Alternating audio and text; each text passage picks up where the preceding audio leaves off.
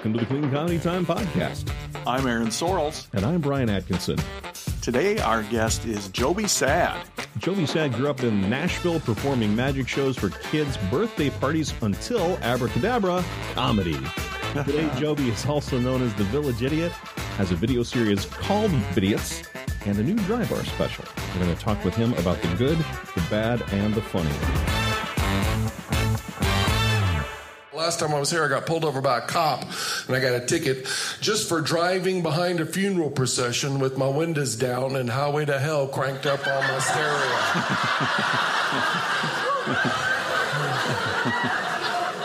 Is that harassment or what? You know, I, you know, I didn't know where they were going.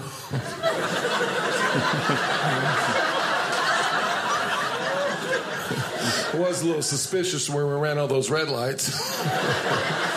I thought, hey, they must know somebody. Ooh. I guess it's not who you know, but who you knew.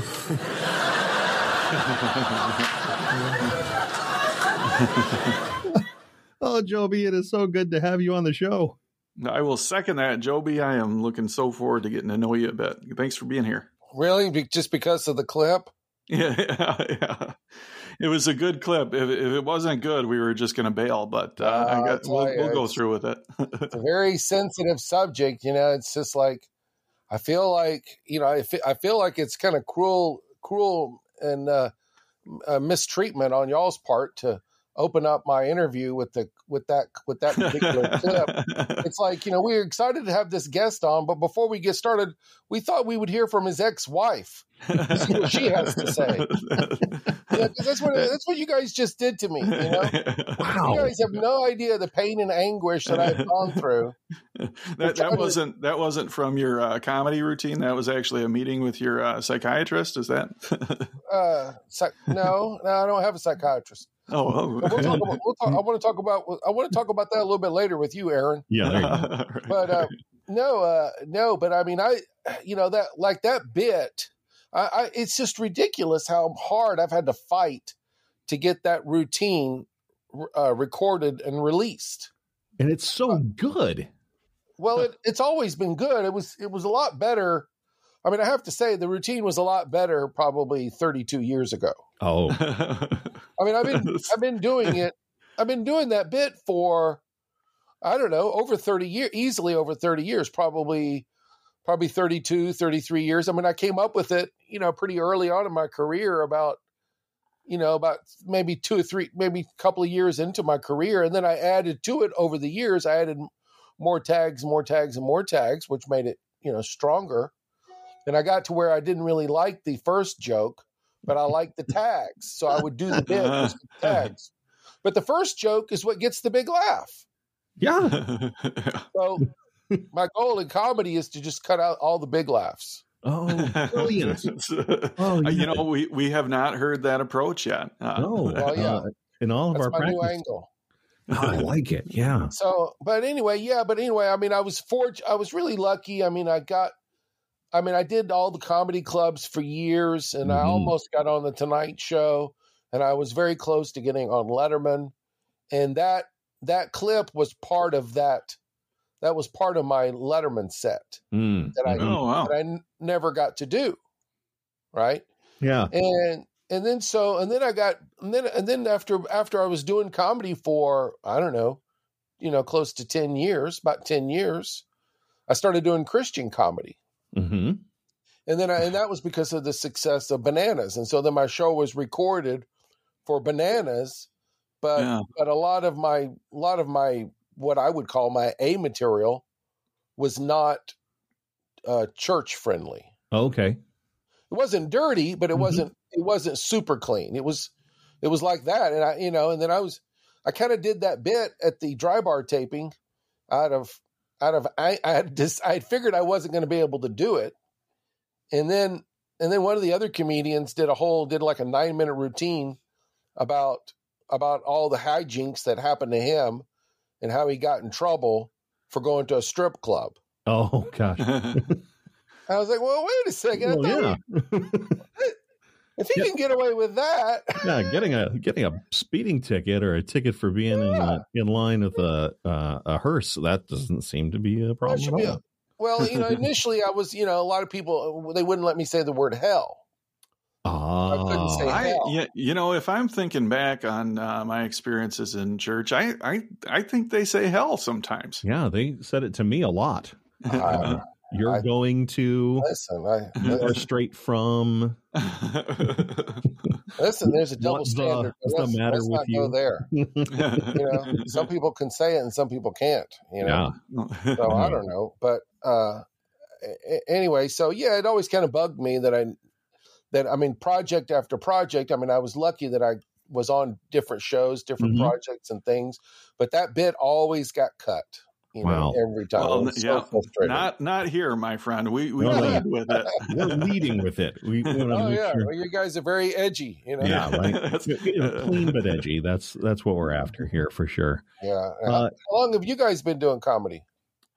Uh, three weeks now. Yeah. yeah. wow. Thursday for me. Yeah. Uh, yeah. Uh, no, both. But, ironically, both Brian and I uh, performed comedy for the first time at the same show, uh, or actually, at least it was the first uh, big scheduled event uh, mm-hmm. Uh, for for Brian, and that was now what about four and a yeah, half years ago. Yeah. Well, coming up on four. Yeah. Okay. That's great. Yeah. That's great. Yeah, I'd w- worked in radio for a long time, so you're kind of always doing stuff. And they asked me to host a show at one point, and I mm. went out to a club and, and hosted a comedy night and things like that for a little while, but um, never really developed material on purpose. It was I just went out and talked to people, and and then welcome, and here's your first comedian. Um, yeah. And then um, uh, uh, when I turned fifty my wife got me Steve Martin's masterclass on comedy, and then I went and did some open mics, and and then Aaron and I met at a um, at Gilda's Laugh Fest first timers showcase, which is roughly this time of the year. So that's it's been uh, uh yeah three three four years ago four years yeah for sure wow. So I had to do all that talking to get the, the math because I'm not real great right. at math. That's a great story. I mean, that's amazing. I mean, I can't believe that your wife got you the master class. That's the best part is, is she can't fight any of this. Uh, we we have an agreement that anytime I mention her, it has to all be based on truth, um, as all good comedy should be. But um, but she really can't argue. She's like, "Yeah, I got him the class. What did I think was going to happen?"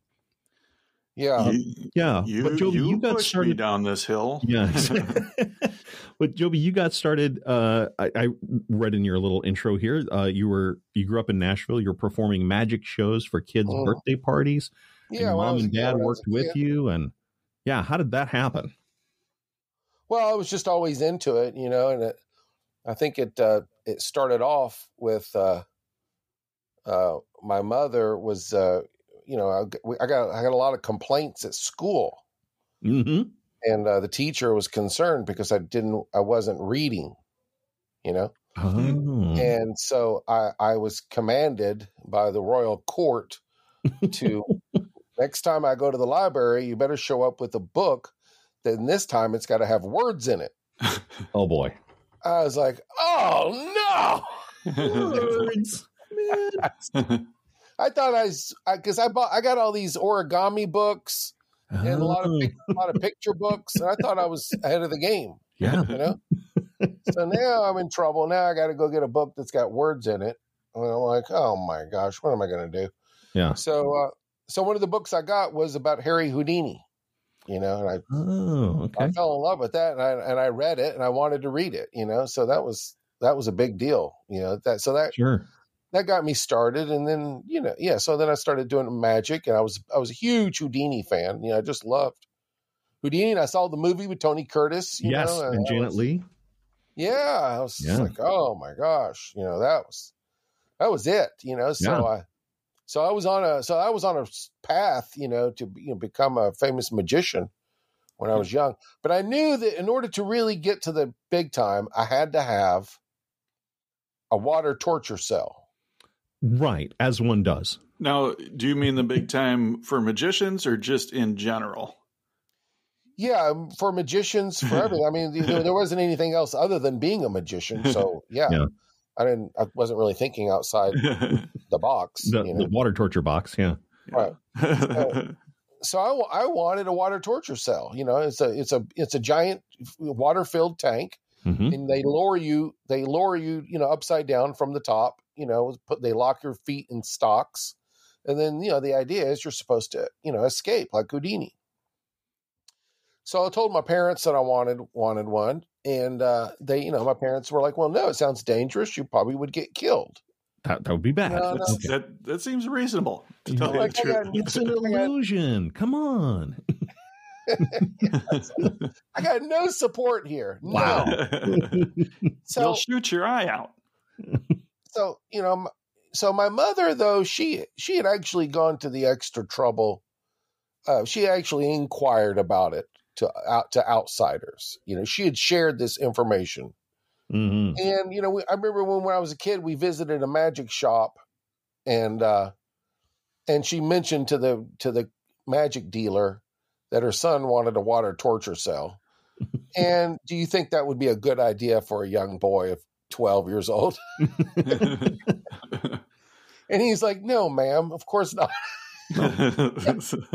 And he, He's not going to sell you that. Uh, I know, yeah, it was like five thousand bucks probably. yeah. But- wow. Anyway, I, I was very upset. My mom was like, "No, that's it. I've I've already talked to the professionals, and even they say no." So, so I, you know, I'm complaining about it to my friends at school, and then one of my friends, you know, what you know, it was I think Christmas came around, and so uh, a- a friend of mine wound up getting a water torture cell Oh. for Christmas. oh. Lousy rich That- kids. That's convenient. I was like, "Are you kidding me?" He's like, "Yeah, no, it's in my basement." I'm like, Yeah. "Oh man, I've been I've been wanting that so bad." And uh, of course, I went home, told my mother, Larry Mingram has got a water torture cell, and you know, and so and I begged my mom to t- take me to Larry's house, so because I, wanted to go see it, you know, and it was always some reason why I couldn't see it. Anyway, a couple of weeks, you know, a, couple, a week or two later, uh, so another one of my friends in school got a water torture cell, Sherry Sherry Mulroney, Oh, gosh. you know, and she was like, she was kind of a tomboy, Yeah, so sure, it kind of sure. made sense to me, Yeah. you know. she was very athletic. Right. She could, Anyway. she could do it. Yeah. so anyway, this went on and on, and after about after about a month or so, about 25, 30 kids in my class all had water torture cells.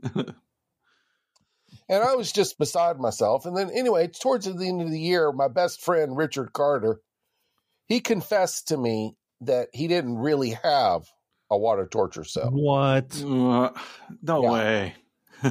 yeah. And then one of the other another girl that liked me, she said that she didn't either. And it was just it was all just a trick on Joby. Wow. They just they just the, my the, my friends in school they just tortured me. Hey, Nobody nobody Yeah. really had one. Yeah. So oh, anyway, Wow. Well, Wow, yeah, that that's- is an amazing story. Yeah, I'm I'm glad we were here to help you process through that. That- Yeah. I haven't. I'm still talking about it. Yeah, clearly it's it's still very fresh. It still Um, hurts. Yeah, absolutely. yeah. I mean, can you So- believe? I mean, the entire class would would taunt me and make fun of me like that. mhm. I, I do. Uh, we've met. Um, so Yeah. yeah, but I I guess then the natural question is: is the torture from the class over the water torture box the Yeah. thing that drove you into comedy, or am I completely missing the point? No, it, it didn't drive me into comedy, but I mean, it it was. It, I have to say though, it was a big relief uh, because you know initially I took my performance very seriously, Mm, and and when the, sometimes the tricks didn't work out, and the kids la- all laughed. I mean, that was a great feeling. yeah. Hmm. right? You know, so it was a it was a wonderful feeling to get laughter, you know, and so very a lot of my show actually has has um has evolved from from all the mistakes, you know. hmm yeah. So a lot of times I'll try out a new bit that doesn't work, but something something within it does work, you know, or or m- a lot of my recovery efforts, Yeah. you know. Yep. That's what typically that's what often gets the big laugh, and you know, I, I think you learn as you as you do it more and more. You know, it's like it's the biggest laughs are typically what whatever you say in the moment. Right. For sure. For sure. Yeah. So it's hard to it's hard to compete against that, and especially if you get really good at it, you know, then then then it's then it become then you become lazy at Yeah. at creating new material because because you can always rely on it. You know. Yeah. Yeah. So- kind of a double edged sword there. It's uh, yeah, it can't. Yeah, it can be. Yeah, Yeah. can Yeah. be. So I know you know, that um, people have compared you to, or maybe it's you comparing you to, but when I watch you perform, I see a lot of um, Charlie Chaplin, Harpo Marx, things like that with faces you make and your physical comedy. Um, are, are those two or, or others been big influences for you? Well, I think that I, I think that you know from, from the from as early as I can remember, I just had a fascination with uh, vaudeville Mm-hmm. and and and the old entertainers. I mean, I, I I got a tape of Will Rogers. Uh huh. oh, I used to listen to when I you know as a kid. You know, and he was a vaudevillian. Yeah. and I was just fascinated by. It's just fascinating to me how similar stand up was in in 1910 Hmm. versus today. You know, I mean, it's so funny. I mean, it's it's hilarious to me to hear Will Rogers talk about how bad the traffic was. I mean, yeah, you got to find this. I don't know where where you'll find it, but it's got to be on the internet somewhere. But you can find this. So I mean, here he is on stage in some, you know, Ziegfeld Follies, you know, talking about, you know, I think it may have been in the 1920s, you know, something like that, 1925 or 29, and he was talking about, uh, you know, what are we going to do about the traffic problem? And he's and he said, I got a solution for it. He goes, I know what it goes. He goes on Mondays and Wednesdays and Fridays, everybody that's traveling west will go west. And on Tuesdays and Thursdays, everybody that's traveling east will go east. You know, and that that got his big laugh, you know. And I thought, you know, that's funny. That's a funny joke. you know, Yeah. And, and that would that would work today. Sure. You know, you could you could steal from Will Rogers and people will think you're timely. Yeah. It, and the only people who would know we were stealing is the people listening to this podcast. So we are safe. pretty much. You Yeah. know, I don't know. I mean, I just, you know, I just I've always enjoyed, you know, the history. You know, I've always enjoyed, you know, uh, history. Mhm, mhm. You know, especially in in comedy and entertainment and Yeah. all that stuff. And Yeah. you know, so yeah. Well, who's I- who's, y'all, who's y'all's favorite comedians? uh, for for me, um, I mentioned Steve Martin earlier. He, he was absolutely um, uh, a real early influence. Uh, you know, growing up in the home I grew up in, uh, you know, we got a Bill Cosby record. Everybody had a Bill Cosby record, and Mm. then when I was uh, 10, 11 years old, um, Let's Get Small and Steve Martin, a Wild and Crazy Guy came out, and this the first album I ever bought was Mm. was Wild and Crazy Guy, and then I went kind of backwards and got Let's Get Small after that. But um, yeah. Yeah. and then Robin Williams, and um, so the absurdity that was Steve Martin was the thing that a- appealed to me more than anything, Oh um, yeah. and the way he used his voice because my voice when it changed, which was I think the next week after I got the album, uh, I, I thought I, I think I kind of sound like that. Um, and uh, yeah, so that was a that was a, a major thing for me. And since then, it's it's like yeah, um, That's cool. everybody I I watch, it's like oh they're a new favorite. Oh, that's a new favorite. That's a new favorite. I just it, this this Yeah. constant discovery. Yeah, and I, I have a lot of comedians that I like, but I, I recently decided that Robert G. Lee is my favorite comedian. He's uh, great. He's yeah, very it, it- just the way the dynamics of how he interacts with the crowd. Uh, last time I saw him perform live, I thought, you know what, this this is the creme de la creme right here. He's he's my favorite comedian.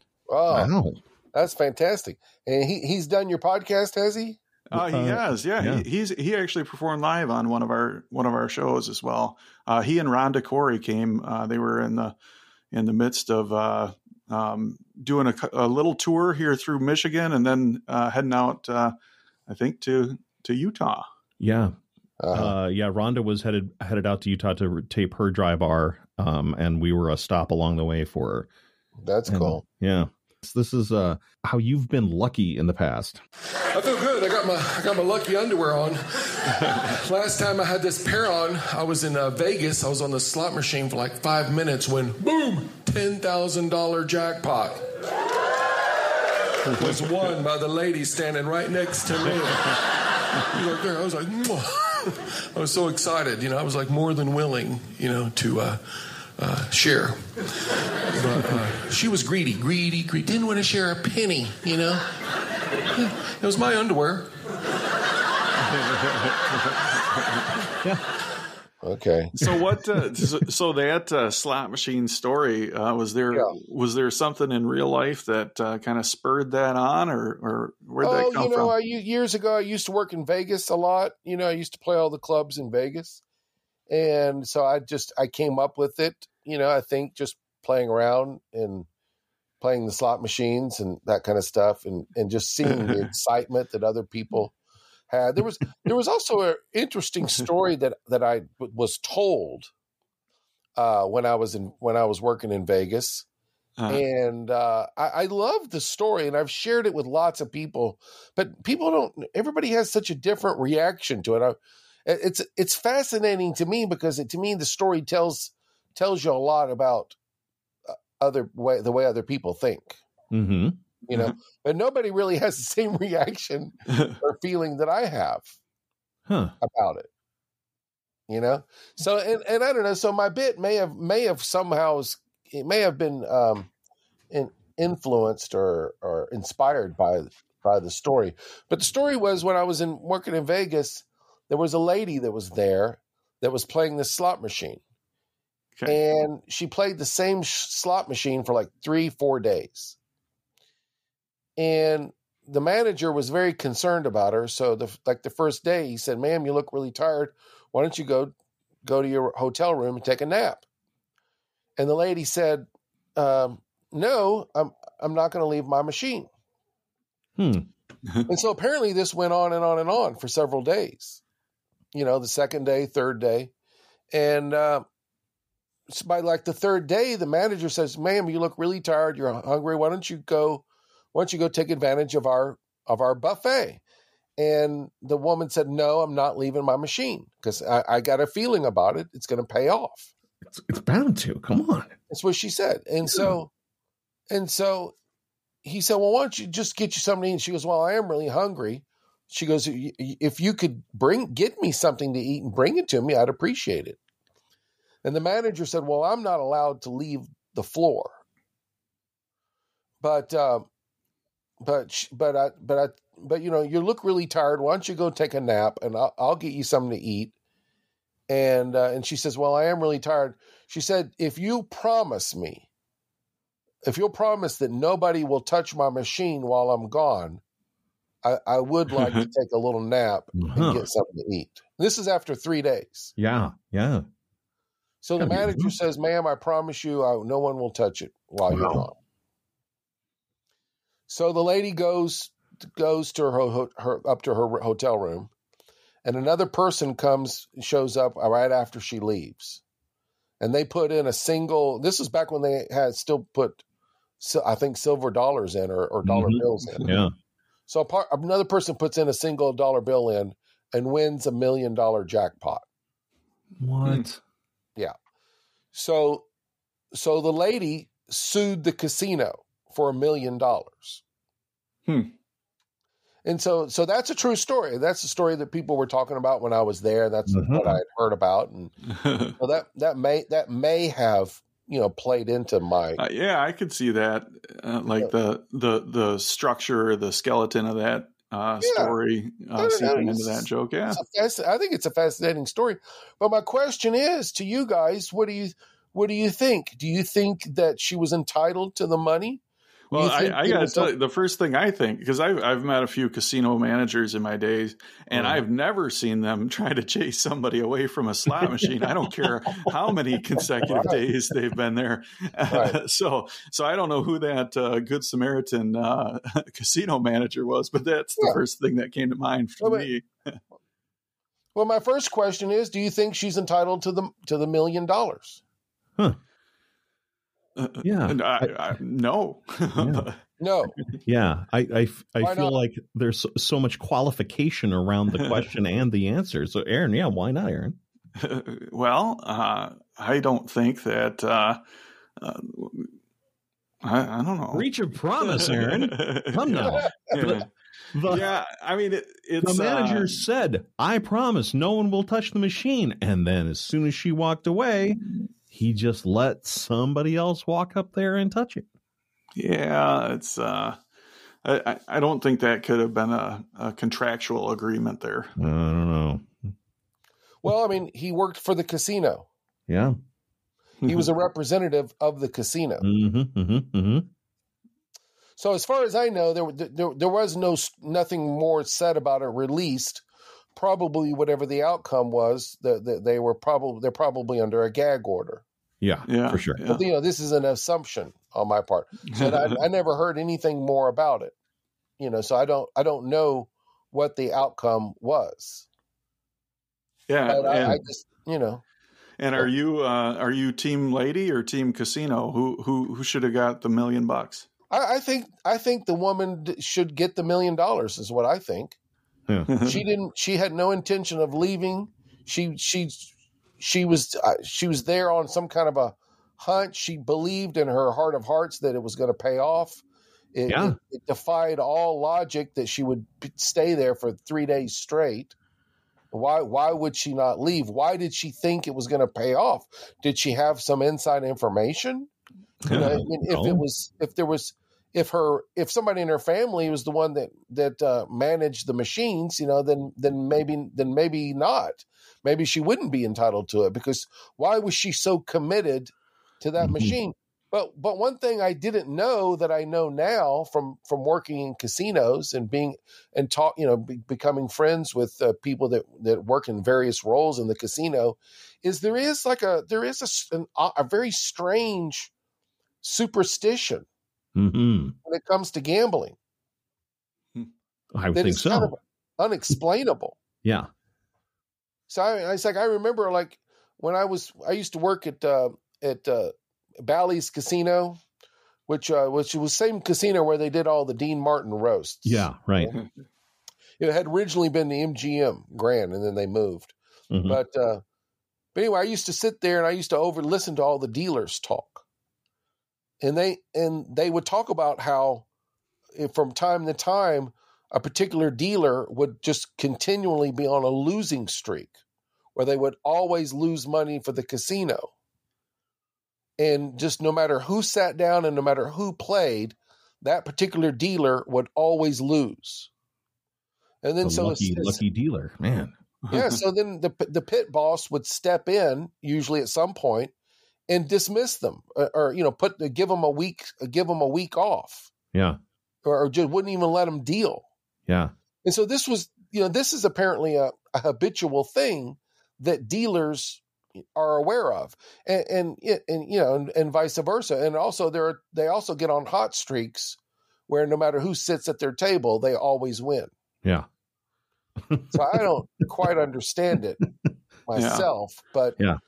But it's a it's something you know. I'm not a I'm not a gambler myself, hmm but uh, it's something that gamblers you know are aware of.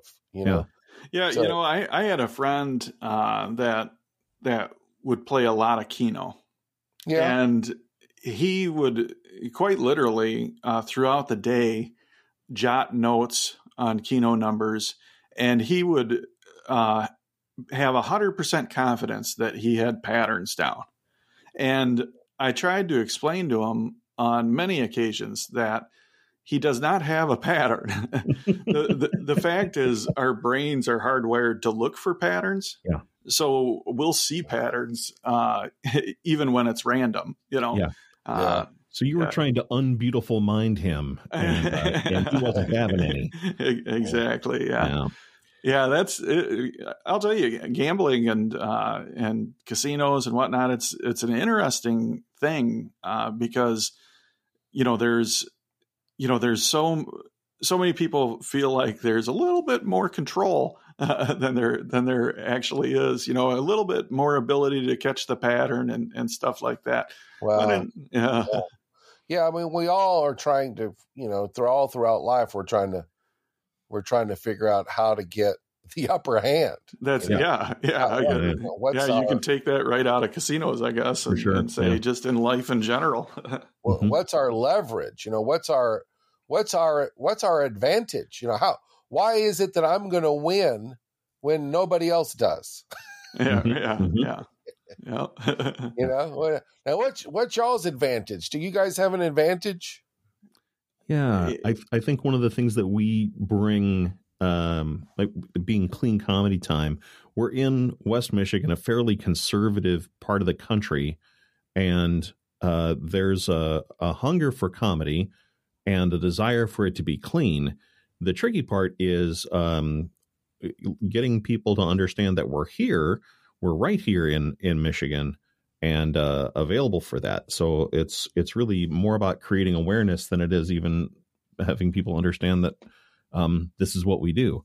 Uh, yeah. So I I think that's I, a, a I would even, for us. I, I would uh, I would also add to that the spirit of collaboration that we have. Like like it, oh, I, none I of the shows that no. we do, yeah, yeah, yeah. none of none of the shows that we do are the Brian and Aaron show. Like even right. uh, like the podcast, you know, the podcast. This podcast episode is about you, Joby. Uh, you know, As this is be. Yeah, as it should be. Yeah, yeah. And the shows like we bring in comedians and and give them the spotlight. You know, we yeah. we're both Brian and I are very happy to kind of take a step back and highlight the other people's talents. Yeah. So that gives we, us the the ability to keep things fresh and and keep things uh, cool. You guys both sound really good. Oh, thanks. Uh, thank you. You guys yeah. sound like you would have like top like top radio show. Uh, well, our our podcast was ranked uh, number one in uh, in Fiji. Uh, in Fiji, yeah, yep, in Fiji yep, for a while. Well, listen, I, I, drink their water all the time.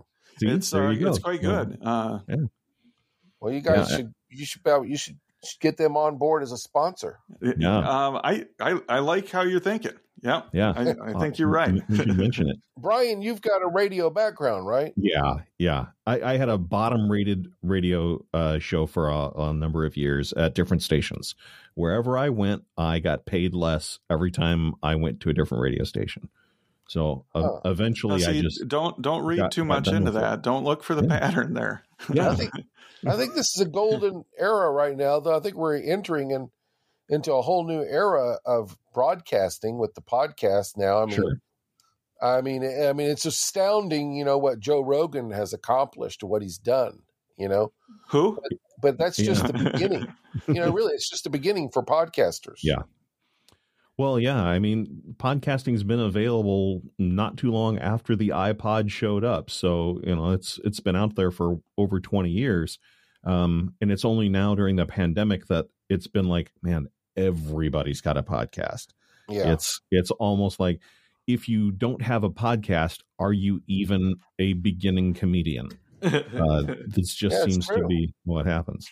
Um, I, I think know, one yeah, of the things I mean, that we bring to it, though, is we really think about what it is we're doing rather than just getting up and rambling about you know what happened to us on that day we're here for you our guest and and follow a specific format. And I think that makes a big difference in how we sound versus a typical podcast. Well, anyway, well, good luck to you guys. It sounds good. It sounds good to me. It sounds very exciting. I can't wait to come to Grand Rapids. Yeah, yeah, it would be it would be great to to have you here. Well, we'll have we'll have to put on a big show there. Yes, for sure. Well, the time has come on our little podcast to take a break, but we'll be right back. Be sure to give us a review on Apple Podcasts so it's easier for people to find us and like us on all your podcast favorites. We'll be right back. Hey, great news! The Laugh Fest Recovery Showcase is back again this year. Uh, we are going to have this event on March 17th at Monroe Community Church in downtown Grand Rapids. That is on 1020 Monroe Street Northwest, again in downtown Grand Rapids.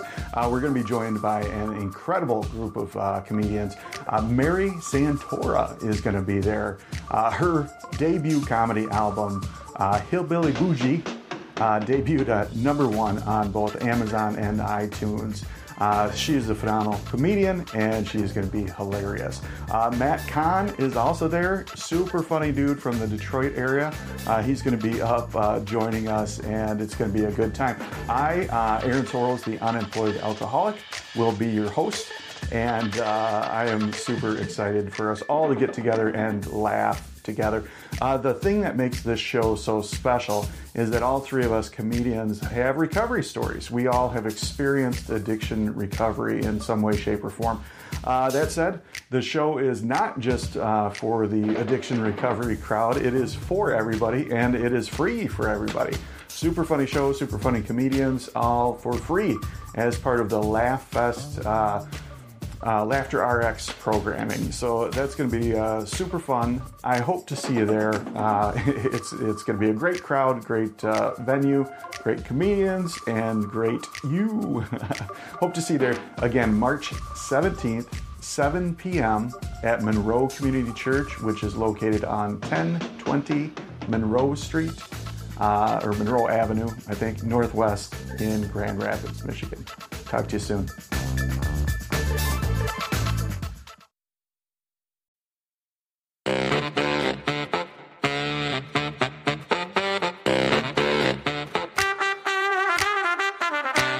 Welcome back, uh, Joby. Uh, that was great and fun conversation in the first half. In the second half, uh, we really like to dig into what's going well and kind of dig into some of the reasons why those things are going well, and then also things that you might be struggling with. Uh, so, what is something that uh, is going well, Joby? Well, uh, it looks like the comedy is going pretty good. Things are definitely yeah. picking up, and I'm getting a lot of uh, inquiries, a lot of phone calls, booking a lot of stuff right now, which is which is wonderful. You know, we've, we've, had a bit of a drought, yeah, in the last in the last couple of years, two or three years. You know, yeah. So, uh, so yeah, I mean, the just dry bar thing has uh, done really well for me. It's opened up a lot of doors already, and it's it's just released. They only released it what two weeks ago now, I think. Yeah, that's Something like that. So it's it's I'm off to a positive start, you know, for sure. So Good. And and uh, would you say that like as things have started opening back up, um, was there did you have like a backlog of things that had been canceled, or is this a new work that that you're getting booked with? How, how's that yeah, playing out of, for you? Yeah, I've had a lot of stuff, a lot of stuff canceled, a lot of a lot of plans put on hold. You know, I mean, uh, yeah, a lot. Of, I was producing a movie, and that's been put on hold multiple times. It was Mall Santa. Is that the one? Yeah, Mall Santa. Yeah, that's okay. kind of been a struggle to get it to keep it uh, to get it finished. You know, yeah. mm-hmm. so so I'm still working on that, and uh, but yeah, the pandemic has been has really slowed that down, and yeah, so many things. You know, so many of my projects and ideas. You know, uh, you know, I mean, it's it's also been a wake up call. I mean, you know, I've invested everything I have into my my comedy, my future projects, you know, book projects, uh, videos, move, you know, all that stuff. But I, I was not well invested in the stock market mm. or properties, real estate. Mm. And I think we should have.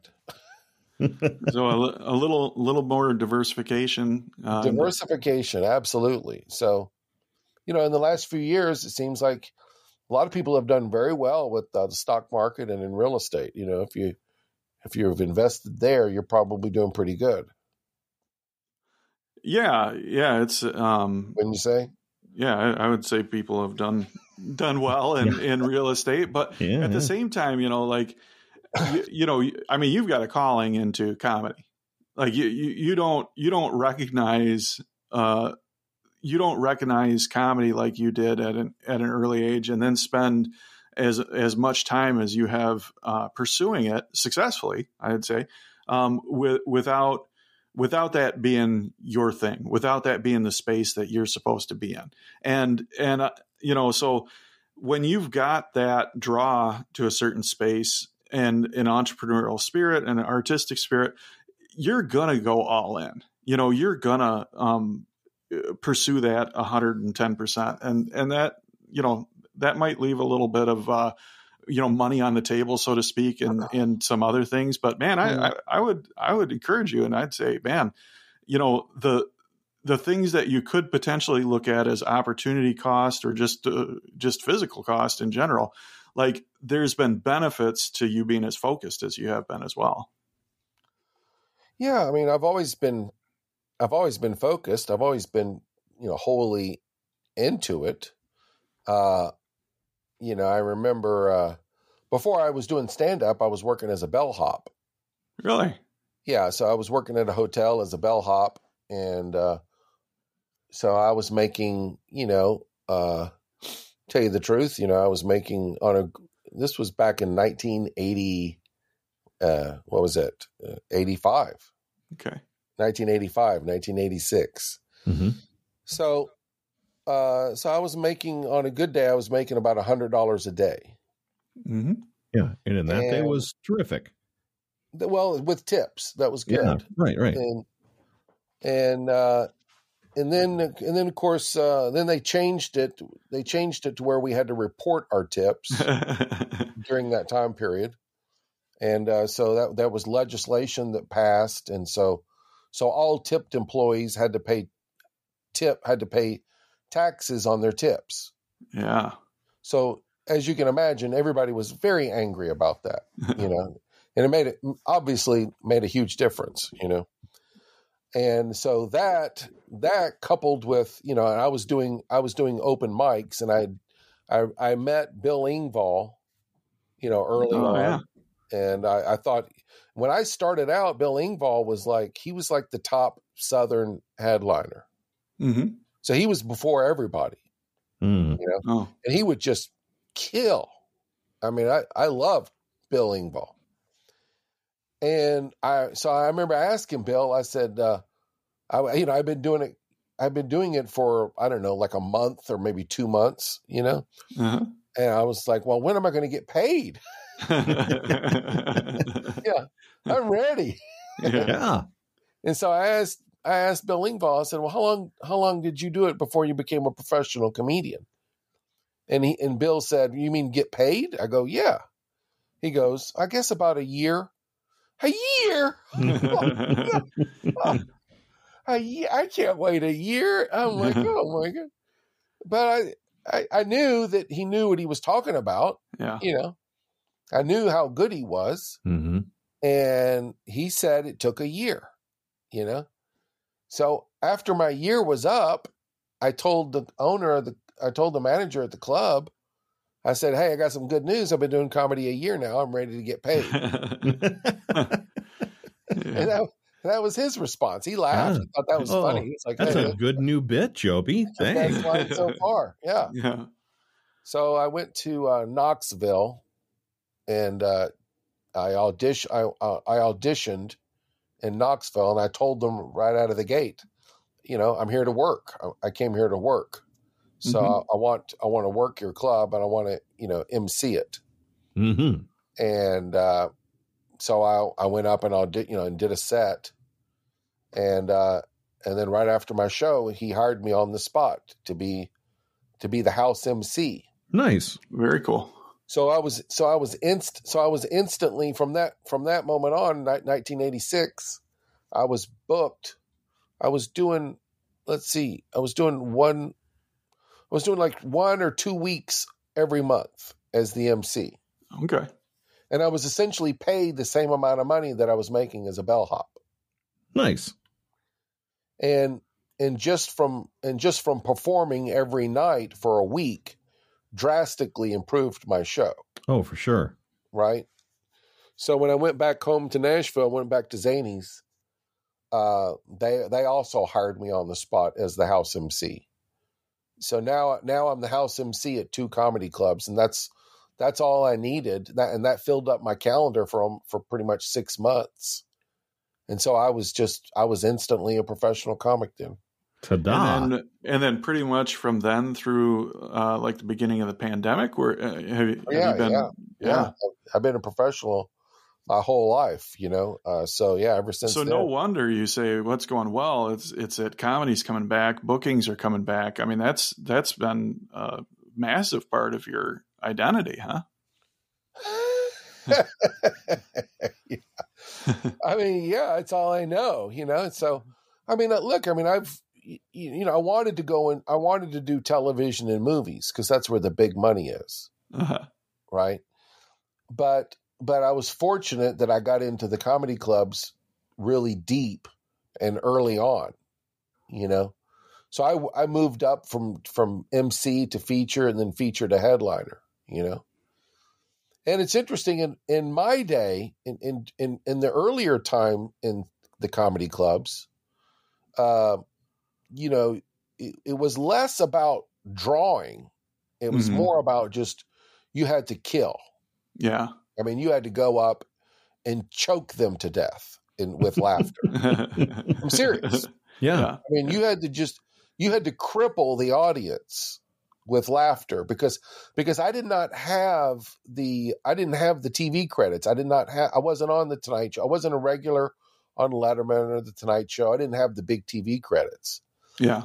And and and it was really hard to get. And then I moved to Los Angeles. I moved out there, and I became a regular at uh, at the Improv and and I and at Dublin's, which was a big deal for me at the time, and uh, the Laugh Factory and the Comedy Store. And but it was still very very hard. It was still really hard to make take make that next leap to television and film. And at this point, I was already, I was already, you know, embedded and tied to the comedy clubs for my income. So, so I, I was constantly having to go back on the road, back and forth, and I, I never really got to f- focus and concentrate on on getting into television and film like I had intended to. You hmm. know. Hmm. So anyway, that's that's the what, what, what did you say? Where, where are we supposed to talk about the pain, the agony? That's the, yeah, that's the well, pain and the agony. You know, right? no, I, I mean, the, the, oftentimes, you know, what's going well and what's a struggle. Yeah. Uh, oftentimes, they'll go hand in hand. You know, yeah. and, and yes. I, I hear that in your voice. You know, there's there's yeah, in, in, all seriousness, man. Uh, you know, when you're talking about when you're talking about the television and the credits, I mean you've you've worked hard. You have invested a great deal of yourself yeah. in in uh, getting where you're at, and yeah. so to have that go away, and then have it starting to come back, yeah, that's that's huge, man. Well, you know, I've had a lot of criticism, and you know, a lot of people have thought, "Have you thought about doing this? Have you thought about doing that?" Yeah, yeah, I sure have. yeah. But I mean, but really, to tell you the truth, I mean, I don't really, I haven't. Nothing has even come close to uh, to offering me uh, the financial rewards or or anything else uh, in any other field than what I've been able to do in comedy. You know. Yeah. So yeah. Uh, but you know, I have a lot of my some of my friends got started. I you know, I mean, I I used to work a lot with Jeff Foxworthy and, and Who? he was no, yeah, yeah, you know, and he was he was hesitant to quit his day job yeah. because he he was making a hundred grand a year. Hmm. So you know, I, I, I, I, think he does even better than that now. He, he might be, yeah, he sure does. But I mean, if I if I had had that, you know, I I may not have gone into comedy. I may have You're just right. You know, I didn't, I, you know, I didn't have anything to let go of. Yeah, yeah, right? yeah. yeah. So Ex- yeah. except those sweet, sweet tips that you were being taxed on. exactly. I'm still upset right. about that. All right. But, um, uh, but I did want to say I, I, I was curious about what uh, what Aaron had mentioned earlier about uh, uh, you you talked if you don't mind me asking a little bit about your you say you're going through recovery. Yeah, yeah. So um, yeah, I mean, I guess th- this is the the first time you and I have really gotten to uh, spend some time talking, you know. But yeah, I'm yeah. I'm known as the unemployed alcoholic, and um, and that came from uh, you know from a time in my life where the what should have been very very painful.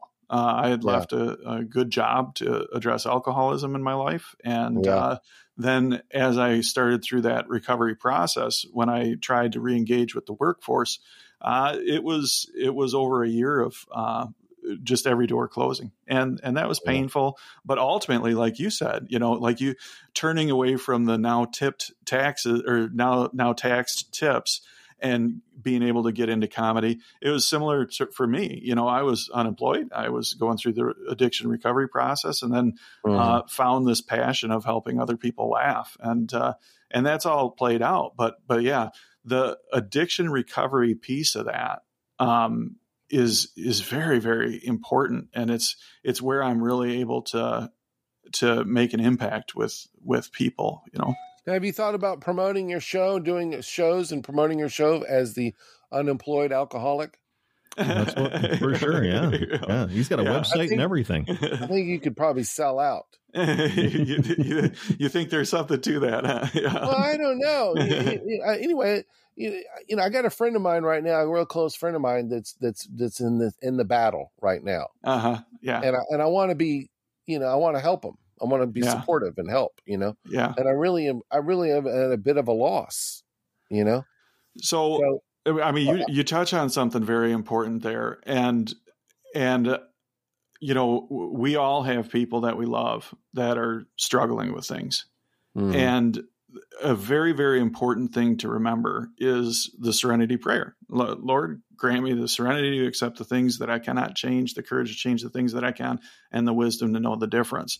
When it comes to someone else's attitude, somebody else's struggle, somebody else's outlook, uh, somebody yeah. else's beliefs, a hundred percent of the time that falls into the bucket of things that we cannot control. And and uh, at, at least from my perspective, uh, from being on both sides of that, from wishing that some people would change their uh, their views or their actions, and also being in the spot where I was not ready to change my views and outlooks and behaviors. You know, um, when we're dealing with that, uh, and it comes to somebody else, ultimately we have to just know that there's nothing we can do to to force to uh, you know to push people in that direction. So yeah, that's mm-hmm. uh, uh t- take take some of that weight off of your shoulders. Um, you you can tell them that you love them. You can uh, tell them that uh, you're there for them. You can even make recommendations, mm-hmm. you know, or or even ask the question, "Would you do this?"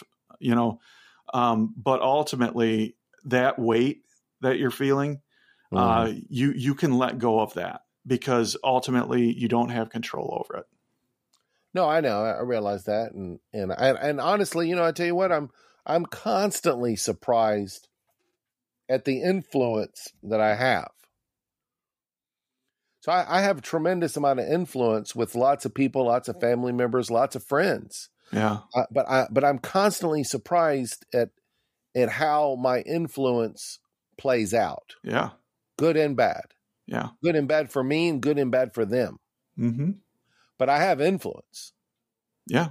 You know, and, and that's, you know, sometimes I wished I didn't. Yeah. You know? yeah. But I mean, I, but I have influence and I know my, I know I've had a big influence on, on my friend and, uh, uh-huh.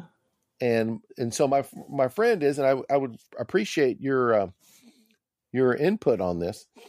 Uh, but he's in a place right now where he feels like his his, the, what he needs his next step is going to be he wants to get he needs to get treatment uh, medical treatment. Yeah. So he's got to go he's got to get into a program. He, he's going i guess he's doing it through a hospital some okay. kind of a hospital where they where they monitor him and watch him for a period so he can get through this these next a week or two. Yeah. And but he, he so he doesn't want to quit drinking unless he's unless he can get into it. He's counting on this this program to to assist him through this phase. Yeah, yeah. What do you think of that? Oh, I, I I'll tell you, I've I've seen detox programs like that save people's lives. Yeah, you know, and and yeah, you're right. You you do have influence, and you can encourage. You can you can ask, and it sounds like he's already leaning that direction. Well, he's already done. He's done it before. He's done it multiple times. Actually. Okay. Okay. Okay. So he's been through it before, and so he that's so he's he confidently feels like well that's what he needs to do next. Okay. You know? Yeah. But yeah. But it, what one of the things that bothers me about him, and uh, this this this is kind of my thing, and and maybe and maybe I maybe I I hope you don't mind me saying this, but but he's one of these individuals that ignores nutrition yeah. you know, and so uh, and so this is a constant battle that I have with lots of friends and family. I typically I put a lot of emphasis on eating healthy and Yeah. nutrition, and I think that will get you through a lot of struggles that that I think are are too frequently uh, ignored. Yeah. And uh, my friend is not doing well right now, but he completely ignores nutrition. Yeah. So I, you know, I want to say to him, well, you know, you're feeling bad and you're feeling depressed. Well, you should be. Yeah. You should be depressed. You don't, you know, you, you don't eat, you don't eat nutrition. You have no nutrition. Yeah. So ca- I don't know. Can I say that to him? So so here's here was the underlying problem with me Yeah. uh, when I was medicating with uh, with alcohol. yeah. You know, and and it was a negative self esteem. Mhm. It, it was uh, shame about my past. It Sure. was disliking who I was. yeah. And so those root root things that were just under the surface, um, that was driving this cycle. And the cycle was, you know, um, drink, uh, abuse alcohol, Yeah. you know, and then regret that, Yeah. and then avoid it for a little while, and then compromise on it, and then abuse it again Yeah. and there's so much shame and self-loathing involved in that in that mm. cycle that. Yeah. things like nutrition things like a healthy outlook things like maintaining healthy relationships those things go to the wayside because of what the internal battle that that that we're feeling so you know yes y- yes nutrition is important for us maintaining balance but when we're out of balance we can't we can't even focus on it you know, you know what i'm saying Sure. I understand. Anyway, I just want to, but I also want to promote eating healthy yeah and nutrition for for you and Brian. Mhm, mhm. And I, you know, I'm tomorrow. I'm going to go to the Smoothie King, nice and I'm going to get a smoothie. Probably get the Caribbean way papaya juice in. It's really healthy stuff. so let's Mhm. see we need to have two sponsors of this now we Right, need right. to have fiji water and uh what, what Yeah. was the smoothie place It's, it's called Smoothie King here in Nashville. I don't know if you smoothie guys king have one. okay I, But it's, they- you know, they just they make you know healthy s- smoothies and makes me feel better. And, and I, a lot of times I'll get a double dose of you know what they call muscle builder, which is uh, All right. creatine. Creatine Uh-huh. is a, an amazing supplement. I highly recommend it, Mhm. And it makes me feel better. It improves my mental attitude. yeah And I and a lot of times I'll tell them I'll say I need I want the muscle builder and also uh, psychic ability, Oh, sweet. and it, it always gets a laugh. yeah You know, Yeah. yeah except except sometimes there's like a new girl working behind the counter and she'll actually look for the button. Yeah, you, Right, you're, right. you're going to end up with the see the- magic mushroom smoothie if you're not careful. It's like I don't see psychic ability. I, I just made it up. anyway, yeah, uh, I don't know. I, I get a perverse It's pleasure. kale. From, yeah. It's kale. Just say it. It's kale. I know it is. kale. Kale is really good stuff. Yeah, that's Yeah. they'll put kale in the drink too. Yeah. Yeah. That's good Well- stuff. Yeah, I recommend it. Joby, other than uh, Smoothie King, if somebody wanted to find you, uh, is your website, jobysaad.com, the, the best way for people to get a hold of you? Yeah, absolutely. Yeah, that'd be great. I wish you would. Yeah. Uh, yeah. So that's J O B Y S A A D dot com. Uh, we'll be sure to have links to that and everything on there. But Thank you. Joby, th- thank you Thank so much for being on the show. Thank you. I hope you're not mad at me. No, Yeah. this was this was this was great conversation, man. I I, I love this this type Great. of deep conversation. Thank you so much for sharing. Thanks for listening to the Clean Comedy Time podcast. We bring comedians together performing their clean material at showcases, fundraisers, and other events. Our shows are free from coarse language and topics. They work for anyone, anywhere. Check out cleancomedytime.com to find an upcoming show or to bring Clean Comedy Time to you.